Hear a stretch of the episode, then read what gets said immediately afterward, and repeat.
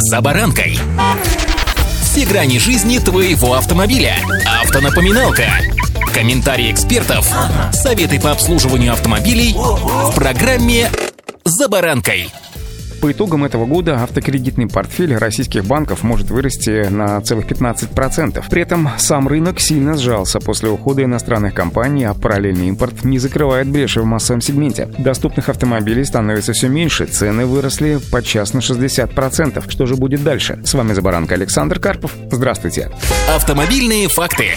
Повышение ключевой ставки по кредитам со стороны Центробанка до 15%, случившееся под занавес октября, пока, правда, еще не сильно сказалось на выдаче автокредитов, а вот в долгосрочной перспективе свое негативное воздействие, разумеется, окажет. Так считают автоэксперты, опрошенные автостатом. Ключевая ставка в 15% – это, по сути, заградительная ставка. Пострадают ипотека, автокредитование, потребительское кредитование, кредитование малого и среднего бизнеса и так далее. Из того, что происходит вокруг, говорят банковские специалисты, задача Центробанка на следующий год – охлаждать охлаждения рынка. Уже сегодня меняются отношения между банками и автодилерами. В свою очередь, дилеры предлагают более осторожно автокредиты. По следующему году важно понять, что рынок будет сжиматься. Ставка будет высокой, а борьба за клиента среди тех же дилеров будет только увеличиваться. Поскольку уровень одобрения будет падать, а у дилеров в портфеле может быть не 6-7 банков, с которыми они постоянно работали по автокредитам, а 20 и даже больше. Продажи автомобилей однозначно должны происходить еще быстрее и комфортнее, прежде всего для клиентов. Машины нужно продавать быстро, быстро, что называется, на эмоциях. По поводу маржи на железе, многие дилеры сейчас смотрят в эту сторону.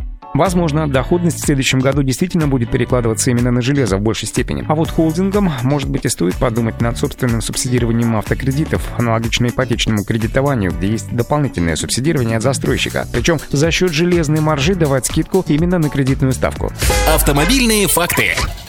А теперь предлагаю взглянуть на ситуацию с другой стороны. Предпосылок для снижения стоимости новых автомобилей нет, да и не будет, ведь помимо курса валют есть и другие проблемы, которые не позволяют ввозить в Россию большое количество автомобилей, тем самым влияя на стоимость. Например, постоянно усложняющиеся процессы оплаты автомобилей между российскими юридическими лицами и европейскими поставщиками автомобилей и дорожающие логистические услуги. Перечисленные факторы могут стать причиной не только увеличения стоимости новых машин к концу уже этого года, но и сокращения объемов параллельного импорта до ограниченного ограниченного количества именно премиальных моделей, привезенных по заказу клиента. Существенной подпиткой для автокредитования стал вторичный рынок. В сегменте поддержанных машин сейчас сосредоточена большая часть спроса. По оценкам аналитиков, из-за дефицита и высоких цен на новые автомобили, как и снижению покупательской способности россиян за последний год, количество кредитов на поддержанные автомобили выросло на треть. В связи с этим в объемном выражении рынок действительно по итогам года может превысить показатели прошлых лет, а именно этот параметр и влияет на приращение портфеля автокредитов. Таким образом, Аналитики считают, что количество выданных кредитов будет относительно стабильным, а расти рынок будет главным образом за счет дальнейшего повышения среднего чека и сроком кредитования. Из-за дефицита автомобилей и цен сроки владения машинами в России в перспективе увеличатся. Вот такое автомобильное будущее, возможно, автокредитное будущее нас с вами ожидает, друзья. А пока удачи!